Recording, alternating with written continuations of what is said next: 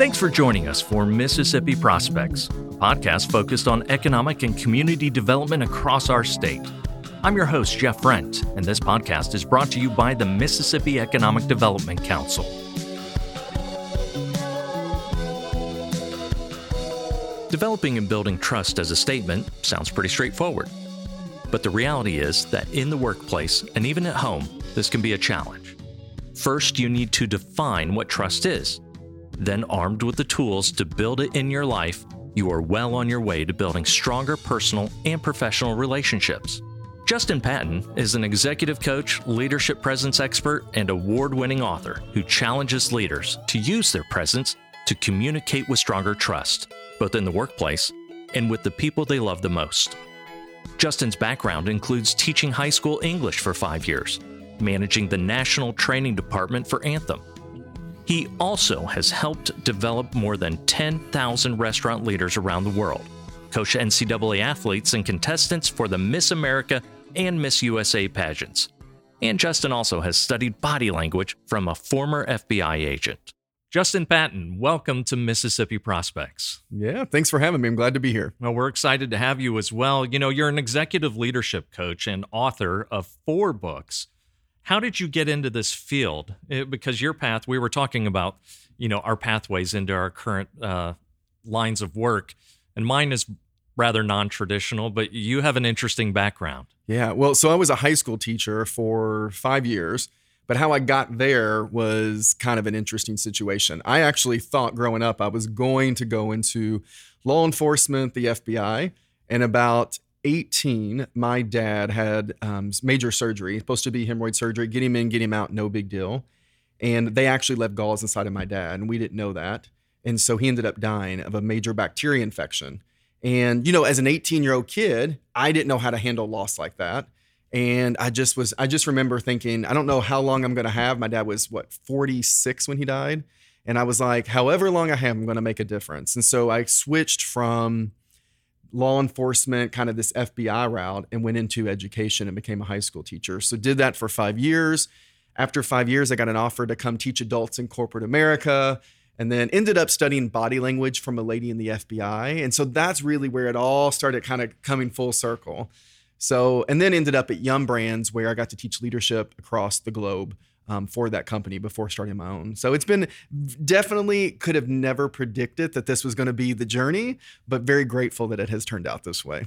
How uh, I'm going off script here, uh, but I want to know how the the body language piece because I read that in your bio earlier, and I found that very fascinating. And I've I've taught body language for when I've done speaker training myself, and how important it is. How has that helped you though? Yeah, well, a couple things. So I ended up reading Janine Driver's book around body language. She's a former FBI, FBI agent. She started the Body Language Institute, so I ended up going there. But the difference between what you're saying and what and what I teach is body language is a sexy topic. We all love it, but those people in law enforcement are trying to figure out how to identify deception or see what's you know what something's you know something's going wrong. And I always say that is not our jo- our goal in leadership or in marriage or with the people in business meetings. Our job is to connect. So I'm not out there teaching people how to read other people. I want you to learn how to pay attention to what your body language is doing. And are you showing up your best? Are you creating a safe space for someone to open up, for your kids to tell you the truth? So I'm more concerned with how your body language is impacting your ability to communicate effectively that actually leads us really well into your latest book, which is Your Road to Yes. And I got a chance, uh, just got my hands on the book today. So I admittedly have not read the book, but I have gone through it. And really, this is a book on trust and both sides of it creating trust and also, you know, projecting uh, that trust, but also within yourself. So, you know, how why why is the issue of trust so important? How are you defining it in this context yeah. for the book? So I always I define trust as the unwavering belief that you are going to have my back. And I say that's so important because, Jeff, there were millions of people that woke up this morning that are in marriages and feel alone. There are millions of people going to jobs tomorrow morning who feel like their employer doesn't have their back. And I just think life without trust is really lonely. And I w- hope that in the in the space that I get to to show up in, I can help people figure out what are some ways to either build that trust in yourself or build it more with other people that you really want to have that trust with. Was there something that motivated you to take on this topic uh, in this book? Yeah, there's two things. One is I'm, I'm an executive coach, but almost, I would say over 90% of all the clients and executive leaders I've coached, the core of every problem came down to a lack of trust, usually with themselves. They might project ego and this over the top bravado, but it's usually this insecurity. Or it was there was something going on. They might have made it to the top from a numbers perspective, but their relationships are miserable. And they're and and so how do I help them to say, you might be great at leading from your head, but what would leading from your head and your heart look like? And what could your results look like if you were able to do both of those? So I think that was the one kind of common denominator was all the clients I've coached. The other one was I was in the Denver airport and there um, a, a, pilot came off of the plane, went into the you know the, the gate, and he said, "Excuse me, excuse me, ladies and gentlemen." He goes, "If you're flying to Indianapolis today, can you raise your hand?" You know it's not normal. So we all kind of like look around, we start raising our hands, and he goes, "Hello, my name's Captain Dave Tuck," and he goes, "I'm gonna be your pilot today." And he goes, "I had been in the military," and he goes, "One thing that he learned was how." Important it is to get everyone on the same mission before you kind of start any kind of journey together. So he goes, I want to come out here and just meet all of you and tell you what to expect. So he told us what to expect on the trip, told us our eh, kind of his expectations for us. And at the end of when he was done, everyone in that gate gave this man this roaring round of applause. And I, I sat there and I was like, what, what did he do in 90 seconds that so many people can't do to build instant connection and instant trust.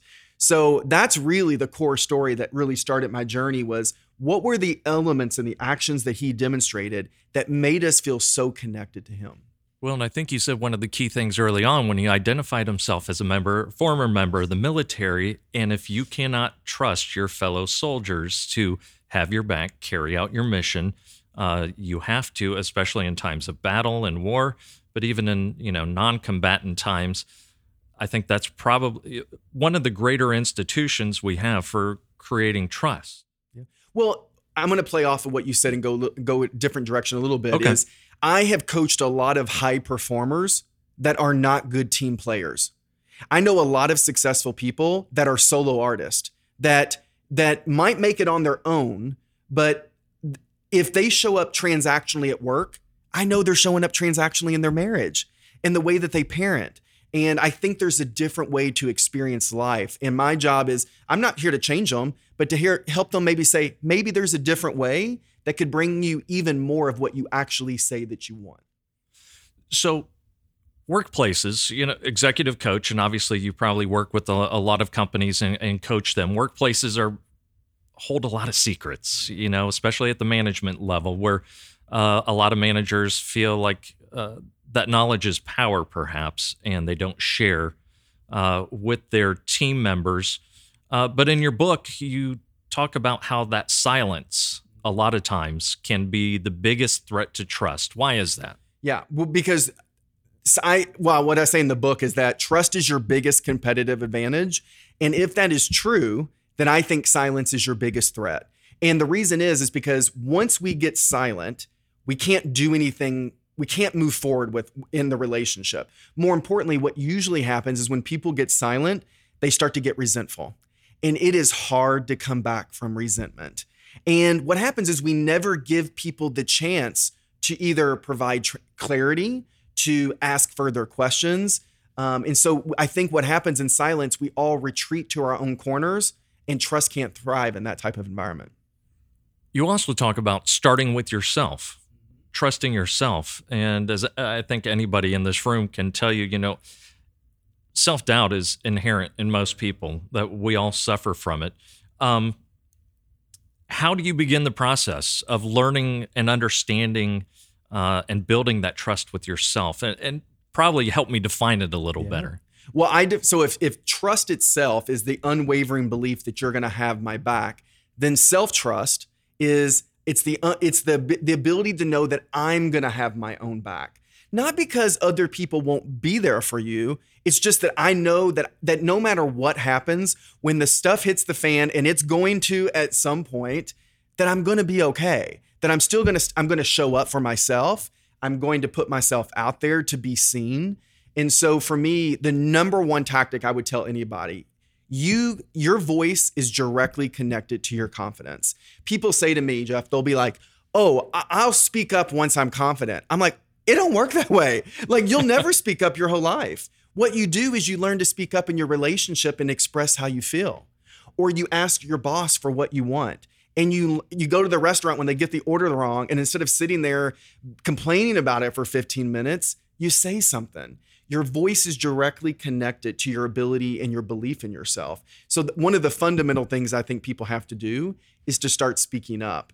Um, that's just one strategy that i go over in the book but to me if you're going to have your own back you've got to be able to say my voice matters what i feel matters and you have to be able to express that in the world. It's interesting because a lot of times people think um, they're being selfish if they're doing that, but really they're they're being expressive, um, and maybe it's uh, a little you know bearing of their soul to to express that. Sometimes is is that one of the hardest things? I think I, I always say this: you have to love people enough to tell the truth. I also think you have to love yourself enough to tell the truth.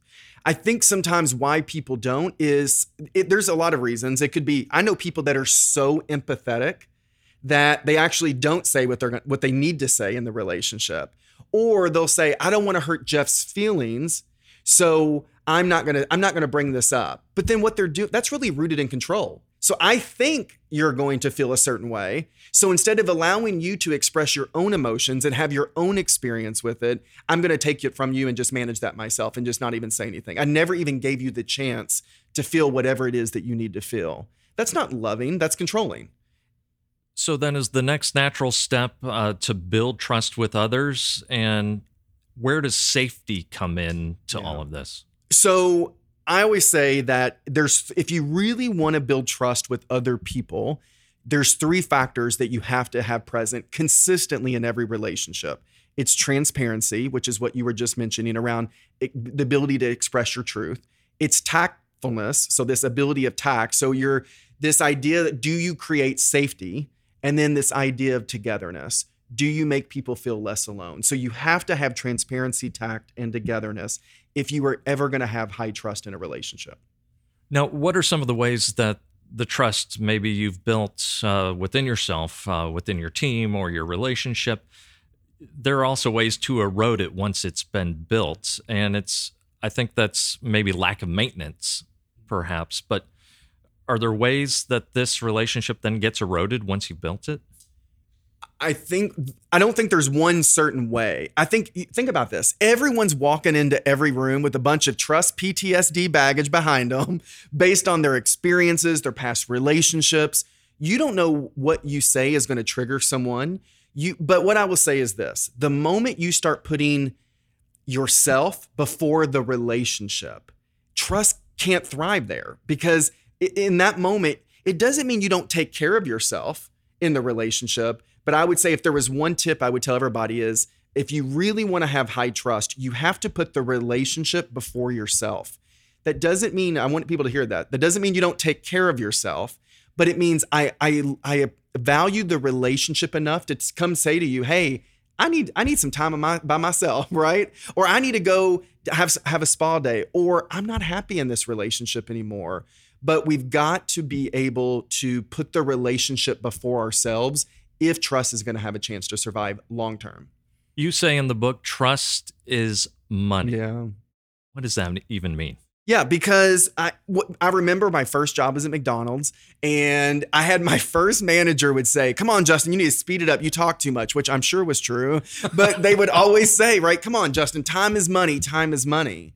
And I look back now, uh, you know, now that I'm in my 40s and running my own company, and I think I think it's a disservice when we say time is money. I think the bigger conversation that we should all be having is that trust is money. Because think about it, Jeff. If have you ever had an experience that was so bad that you stopped doing your you stopped doing business with that organization? Absolutely. Think, yeah, yeah, all of us.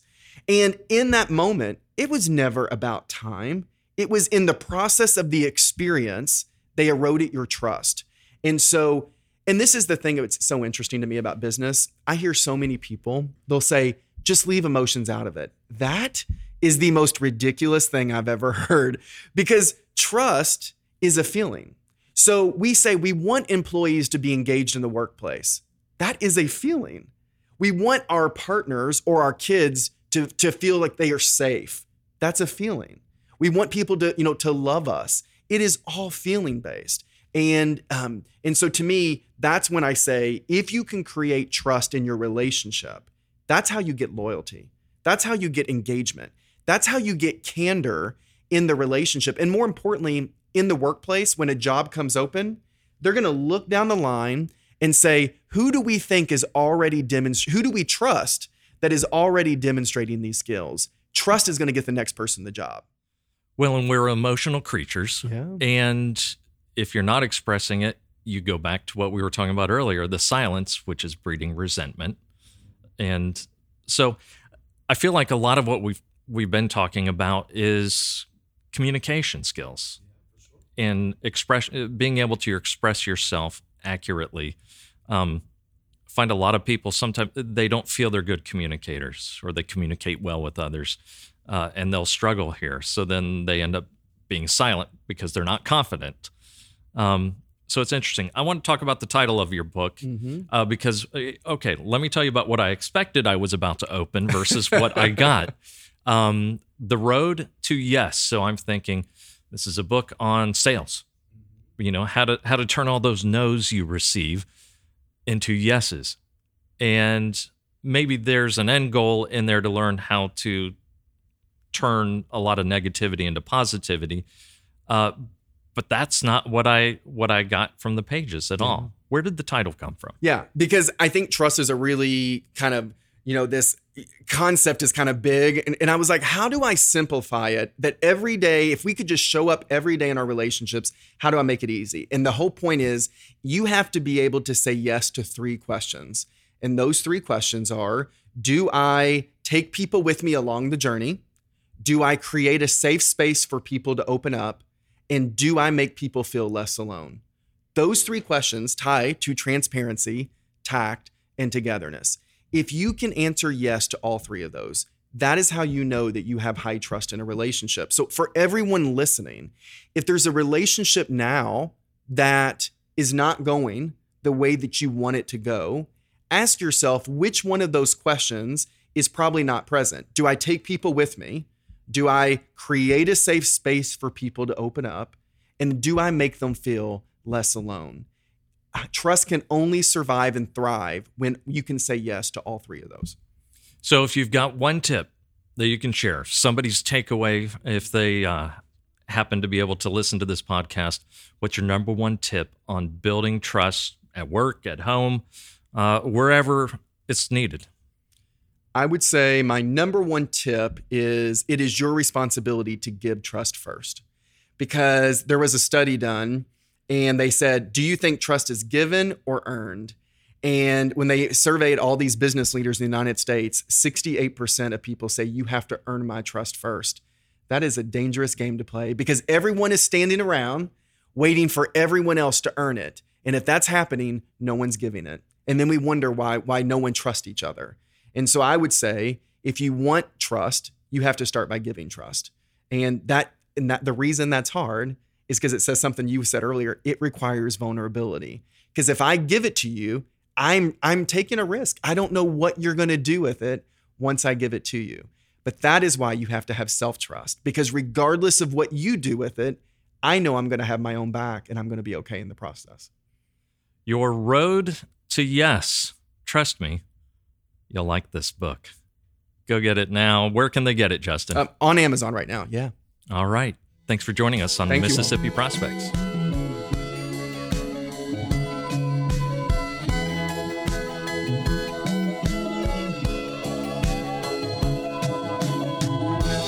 Mississippi Prospects is brought to you by the Mississippi Economic Development Council, the Mississippi Development Authority, Cooperative Energy, Entergy, Greater Jackson Alliance, Mississippi Power, MWB, the Tennessee Valley Authority, Atmos Energy, the Area Development Partnership, Butler Snow, Jones Walker, Madison County Economic Development Authority, the Mississippi Research Consortium, the North Mississippi Industrial Development Association, and Rankin First Economic Development Authority, and produced by MWB Studios. If you have questions or comments, join us on Twitter at MEDC Info.